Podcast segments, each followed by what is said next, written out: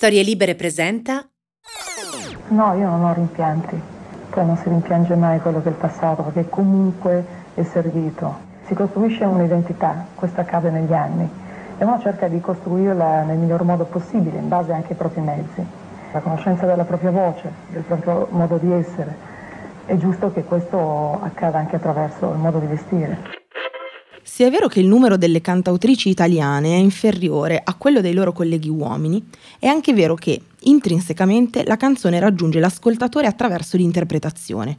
Non solo il brano, quindi, inteso come incontro tra musica e testo, fa parte dell'esperienza dell'ascolto come forma d'arte, ma anche, in modo ben più centrale e fondamentale di quanto siamo soliti credere, il modo in cui questo ci viene proposto, il modo in cui diventa espressione, apertura al mondo, esperienza per chi ascolta.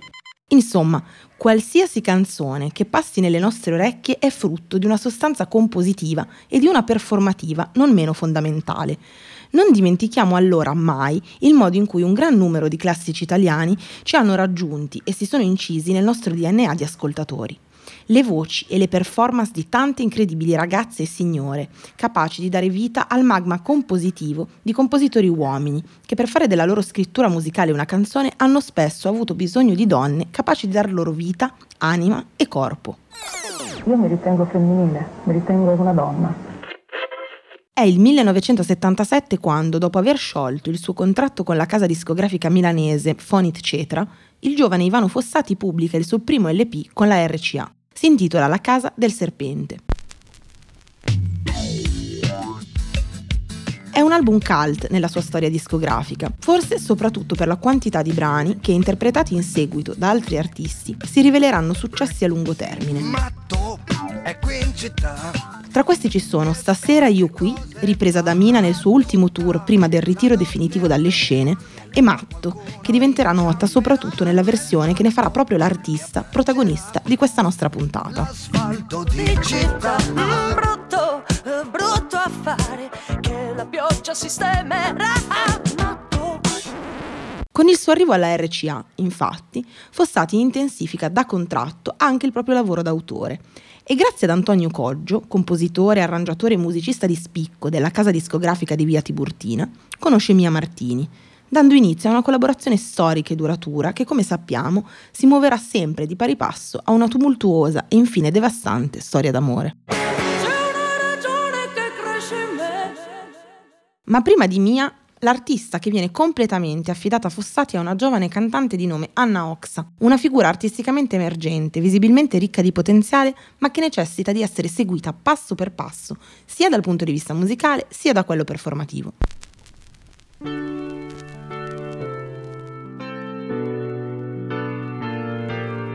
Io sono Giulia Cavaliere, questo è Romantic Italia, le parole dell'amore in 12 long plane un podcast che nasce da un libro edito da Minimum Fax alla fine di settembre 2018 e che diventa oggi un racconto a puntate di alcuni episodi della discografia italiana. Parleremo di 12 dischi della storia della musica italiana lontana e vicina, che hanno esplorato, tra gli altri, in modi diversi, innovativi, sorprendenti e destinati alla classicità, il tema più ampio e indecifrabile di tutti, quello dell'amore. In ogni caso, Comunque, cantiamo d'amore. Nata a Bari nel 1961 da padre albanese e madre italiana, ha trascorso l'infanzia e l'adolescenza nel quartiere di San Pasquale. La giovane Anna inizia a esibirsi da bambina nei piano bar della sua città, con l'accompagnamento al pianoforte del maestro barese Sabino Sciannelli. Io ho cominciato all'età di 9 anni, 11 anni, 12 anni facevo piano bar americano e poi verso i 15 anni, 16 anni sono andata a Roma. A 15 anni incide il suo primo 45 giri per una piccola etichetta cittadina, contenente il brano Fiorellin del Prato. Un foxtrot adattato a mazurka, scritto tra gli altri da Mario Panzeri 36 anni prima, in origine cavallo di battaglia di Alfredo Clerici, giovane di Vigevano che faceva il calzolaio e mentre aggiustava tomaie e scarpe cantava. I suoi amici, sentendo la sua voce, decisero di iscriverlo al primo concorso canoro dell'EIAR, l'ente italiano per le audizioni radiofoniche, di monopolio in epoca fascista. Ma torniamo ad Anna Ox e precisamente al 1978, anno in cui la RCA la mette sotto contratto. Mi ha ascoltato una sera per caso un tale scarpe dell'RCA e mi ha detto eh, ci terrei a fare dei provini. Allora ci vediamo a Roma, eh, sono quelle cose che nascono così. Sono arrivata a Roma, ho fatto dei provini e subito dopo Sanremo.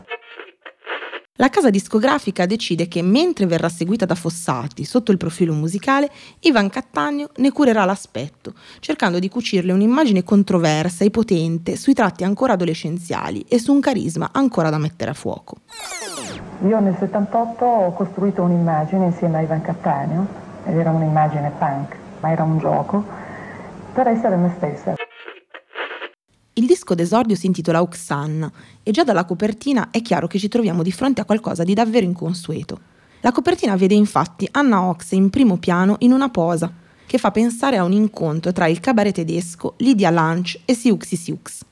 Nel retro, in più evidenti abiti maschili, c'è ancora lei, ma figura intera. Se ne sta a gambe incrociate a terra, tenendo tra le estremità delle dita delle mani un bastone da Sally Bowles, cioè Liza Minelli in cabaret di Bob Fosse. Finalmente ti vediamo di persona. Ma è vero che hai 16 anni? Sì, è vero. È proprio vero? È verissimo. Beh, non sembra però, eh? È vero, ragazzi? Sembra. Eh? Vi sembra che abbia 16 anni?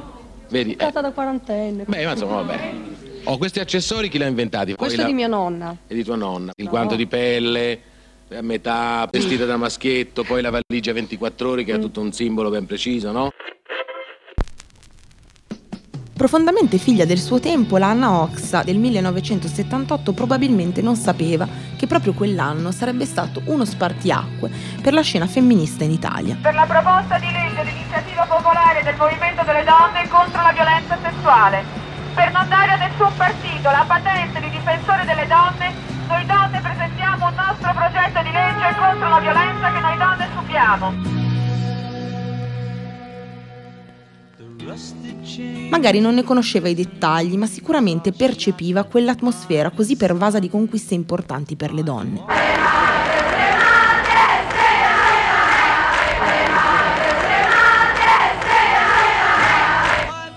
Non solo quelle politiche, la legge sull'aborto è entrata in vigore in primavera, ma anche artistiche.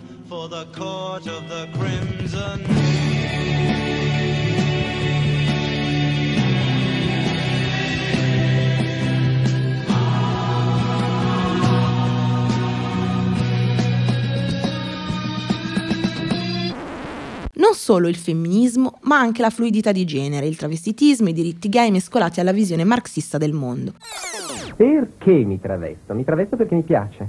Questo è il motivo, cioè mi sento molto spesso bene vestito da donna, quindi la risposta è molto semplice. E poi anche, se vuoi, eh, con un tantino di spirito polemico, in quanto intendo oppormi a quella normalità, secondo me demenziale, che vuole gli uomini necessariamente vestiti coi pantaloni e le donne, ecco, le donne possono travestirsi da uomo, ma l'uomo non può travestirsi da donna. Bisognerebbe interrogarsi sul perché di questa, di questa, così, di questa contraddizione.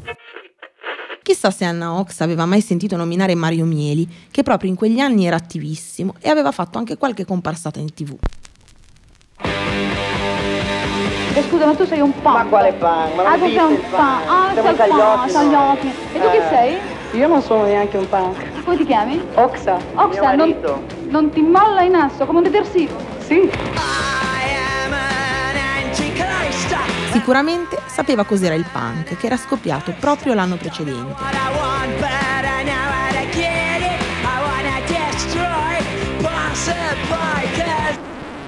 Oksana racconta, seguendo diverse vie sonore, sfaccettature, sguardi differenti e nuovi, prospettive amorose, sentimentali ed erotiche mai raccontate nella storia della canzone italiana.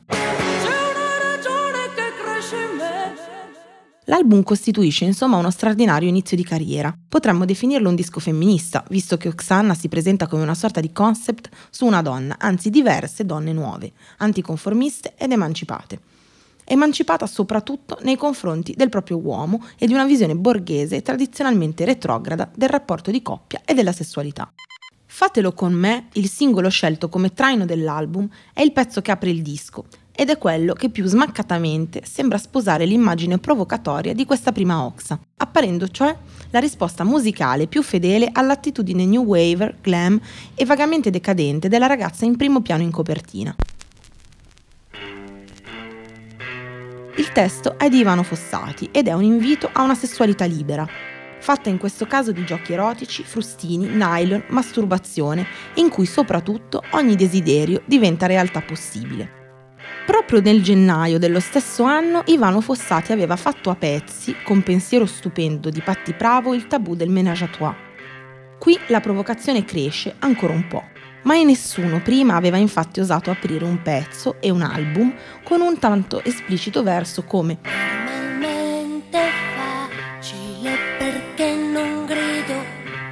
Normalmente è facile perché non grido.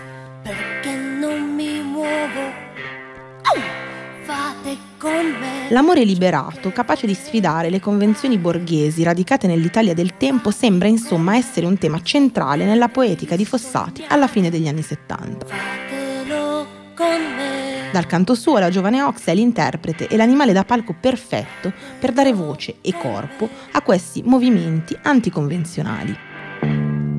Uno strappo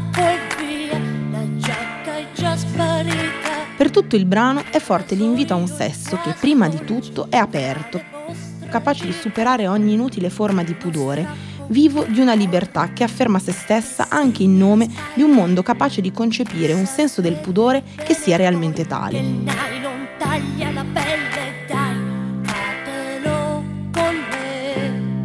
A un certo punto Anna Oxa canta Combatterete in segreto per un mondo migliore e ne uscirà rafforzato il senso del vostro pudore.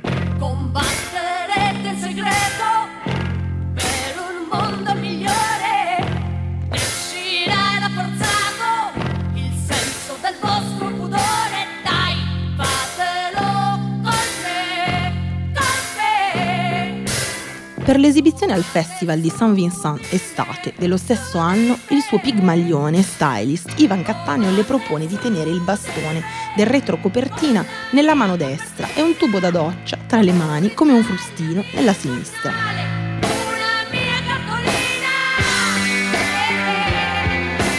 Per poi uscire di scena, regale e ribelle, sulla coda del pezzo, un coro con una eco alla lennoniana Give Peace a Chance.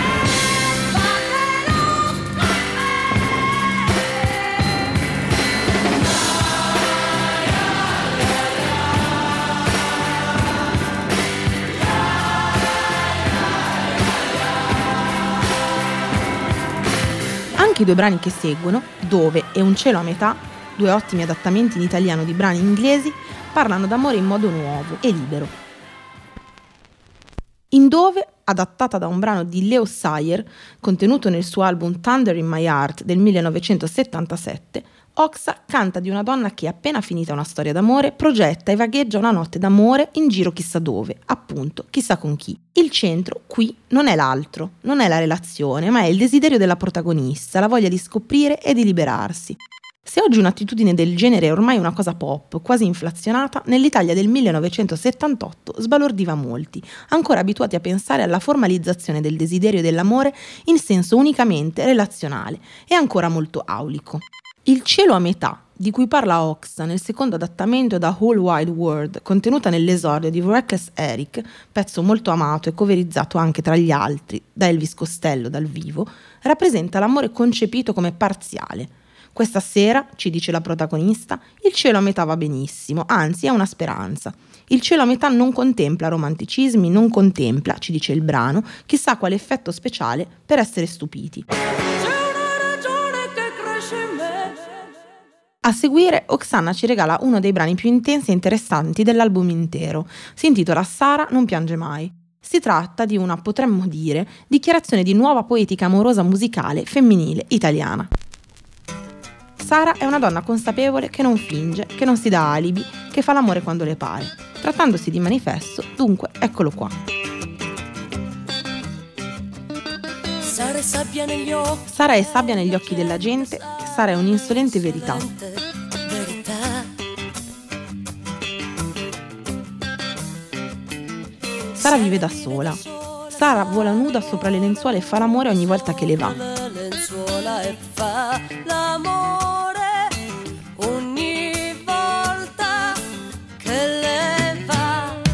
Sara è fatta così, non chiede niente, Sara è solamente quel che dà. quel che dà.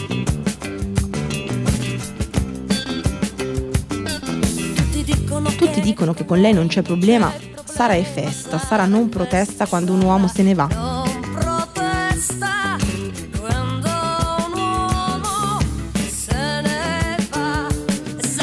Sara non piange mai del male che le fai.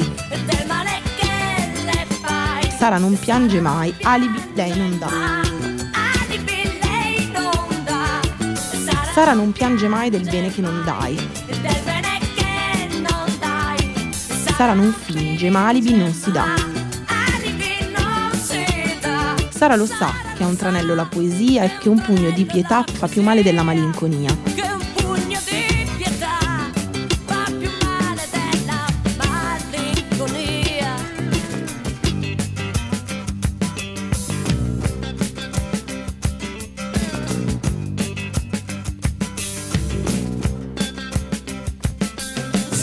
Vola negli occhi del mattino. Sara il suo destino se lo fa.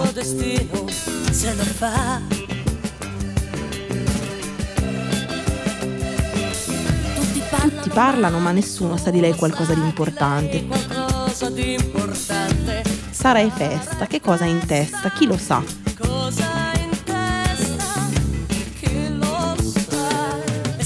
Sara non piange mai del male che le fai.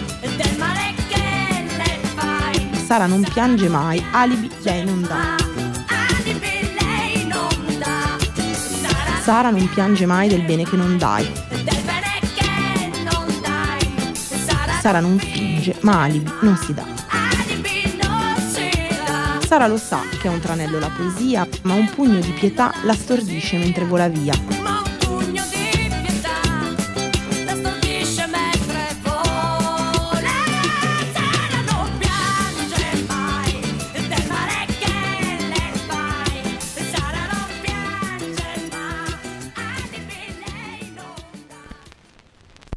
In Oxanna l'uomo è messo al muro, lo è in un pezzo come Tu non sei l'America, un chi ti credi di essere un poco più complesso. Un modo della nostra protagonista di turno per ricordare a lui che insomma non è il futuro, futuro ben rappresentato in termini lirici proprio dall'America. Ma non sei l'America, tu non sei l'avvenire, i tuoi passi non so farli miei. Non c'è attacco però alla figura maschile, sono un'analisi spietata che attraversa tutto il disco, dello stato delle cose, dei desideri reali, dei sentimenti veri, un'espressione di autenticità che scappa dagli stereotipi della coppia e da quelle dei ruoli di genere. Questa analiticità torna anche nella hit del disco, quella che renderà Oxa nota al pubblico. Un brano ancora oggi cantato da tutti, amatissimo come giusto che sia, visto che a ben vedere si tratta insieme di un capolavoro d'autore e di una splendida hit. Sto naturalmente parlando di un'emozione da poco, generosa di violini in un crescendo che si divide tra senso di trappola e liberazione. Racconta di una donna imprigionata nel proprio innamoramento. Nucleo del brano è appunto il conflitto emotivo di chi si percepisce indifesa di fronte al suo uomo. Dimmi, dimmi, dimmi, che senso ha dare amore a un uomo senza pietà? Uno che non si è mai sentito finito e che non ha mai perduto. che non ha mai perduto Una vera e propria presa di coscienza che si fa spazio nell'incoscienza dell'amore. La storia narrata è dunque quella di un amore impari, dove la donna riceve poco e vive sentendosi costretta in una relazione fragile. Lei soffre per quella passione misera e resta ad aspettare che le cose cambino, privandosi infine anche dell'illusione che ciò possa accadere.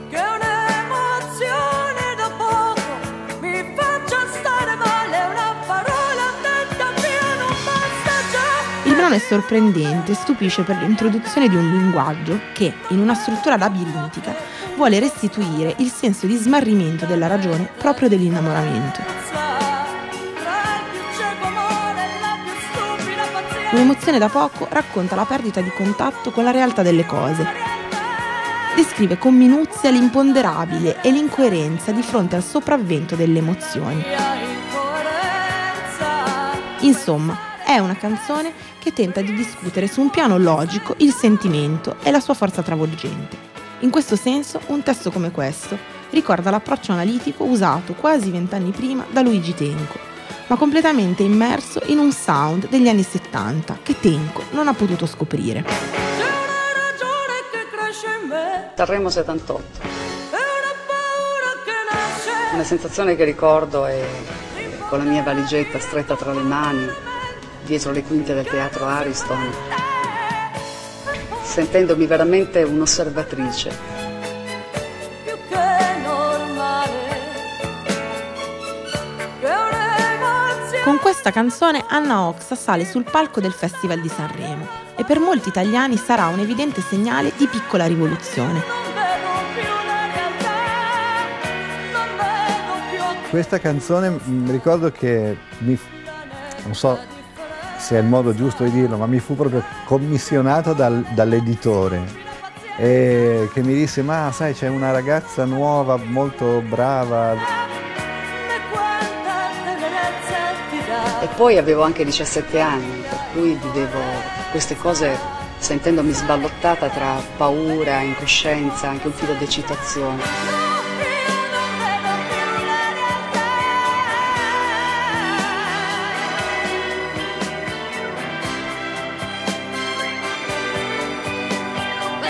Che il look a sconvolgere è la prossemica, tanto consapevole, di una ragazza così giovane che canta di qualcosa di così adulto, di una presa di coscienza sentimentale tanto profonda eppure complessa.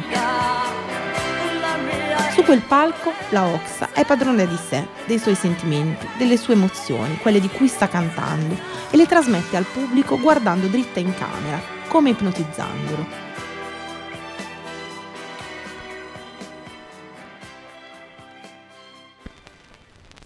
Per molti giovani della nazione quelle esibizioni sanremesi alla fine del gennaio 1978 saranno l'equivalente italiano dell'esibizione di David Bowie il 6 luglio 1972 a Top of the Pops, quando presentò Starman.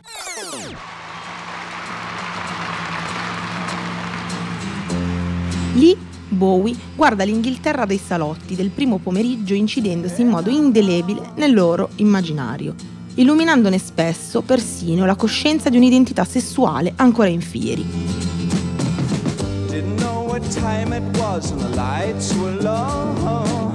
Così, e lo so, pare impossibile crederlo, in qualche modo fa anche questa giovanissima, artisticamente inesperta ragazza pugliese di origine albanese dal più importante palco della musica italiana. Erano anni che andava di moda l'ambiguità, c'era Amanda tra i grandi la cosa- successi di Renato Zero, quindi andava di moda. Poi in Italia non c'era un personaggio così. Infatti sei arrivata a Sanremo con la valigetta, i guanti e la pipa. La pipa perché faceva Sì. la donna dura, che poi non si capiva se era un uomo o una donna. E se Pelle di Serpente sottolinea il senso di emancipazione che pervade il disco, a farlo esplodere in un pezzo incalzante davvero magnifico è il brano successivo, Così va se ti va e questo finché mi andrà, che è forse la canzone più compiutamente innovativa contenuta in Oxanna. Qui la donna non è solo decisionista e non solo rovescia l'immaginario tanto fiacco, quanto abusato della povera femmina che nella relazione vive il suo ruolo solo in connessione alla seduzione del maschio. Ma si rivolge a lui con un linguaggio crudo, diretto e in linea con l'approccio di fatelo con me al limite del sadismo. Sarò la tua spina nel fianco Sarò la tua spina nel fianco. Come parzialmente dichiarato nello stesso titolo, il pezzo, scritto da Ivano Fossati, che ricordiamolo per il disco ha già scritto Fatelo con me e un'emozione da poco, narra una relazione amorosa dove ogni scelta è nelle mani della donna, che qui si affranca da ogni consueta conquista del maschio. Io ti darò parole, io ti darò silenzio, sangue, io ti darò dolore. Insomma, questa è la descrizione di un rapporto in cui è la parte femminile a tenere le redini e nel quale l'uomo non ha alcun potere.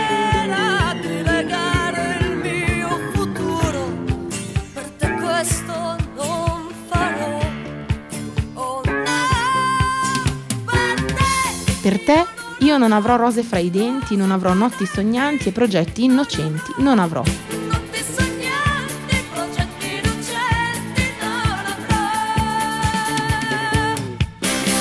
Così va se ti va e questo finché mi andrà è il racconto di un rapporto del tutto privato di manifestazioni altruistiche e di tentativi di conquistare l'oggetto d'amore secondo i consueti schemi romantici. In special modo la canzone sa rappresentare in maniera precisa la possibilità di una relazione scevra di ogni protezione tipica dell'innamoramento e soprattutto di ogni proiezione tipica dell'innamoramento.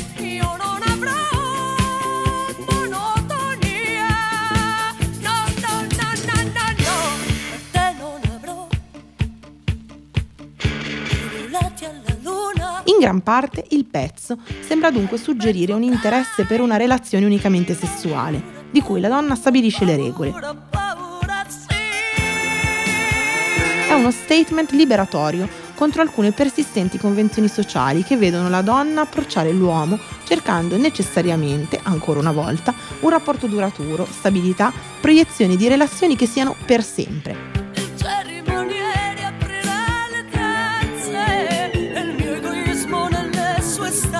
Stanze farà posto anche per te Nel 1978 la Oxa cantava e Fossati scriveva, qui e in tutto il disco, qualcosa che ancora oggi è incredibilmente tema di discussione, pur nella sua ovvietà. Anche la donna può semplicemente desiderare l'uomo, la focacità amorosa, il sesso fine a se stesso contro la monotonia di prospettive solide e fintamente eterne. Solo Streaking, il disco d'esordio di Loredana Bertè del 1974, un intero concept sul sesso, aveva anticipato di qualche anno le tematiche e gli approcci di Oxanna, che però, grazie al lavoro di scrittura e di esecuzione di musicisti come Guido Guglielminetti, Luciano Ciccaglioni, Alessandro Centofanti e Ruggero Cini, qui finiscono con l'essere più a fuoco, sintetizzati in brani estremamente pop, quando non, appunto, grandi hit. Questo era Romantic Italia, le parole dell'amore in 12 long play, un podcast scritto da me, Giulia Cavaliere, a cura di Sara Poma. Ce ne saranno altri e ognuno selezionerà un importante album della canzone italiana che in qualche modo ci ha fatto capire di cosa parliamo quando cantiamo d'amore. Questo episodio vi è piaciuto, ditelo a qualcuno a cui volete bene, scrivetelo sui social o semplicemente continuate ad ascoltarci su storielibere.fm o sulla piattaforma che usate di solito per ascoltare i vostri podcast preferiti. Una produzione storielibere.fm di Gianandrea Cerone e Rossana De Michele. Coordinamento editoriale Guido Guenci. Post produzione audio era zero.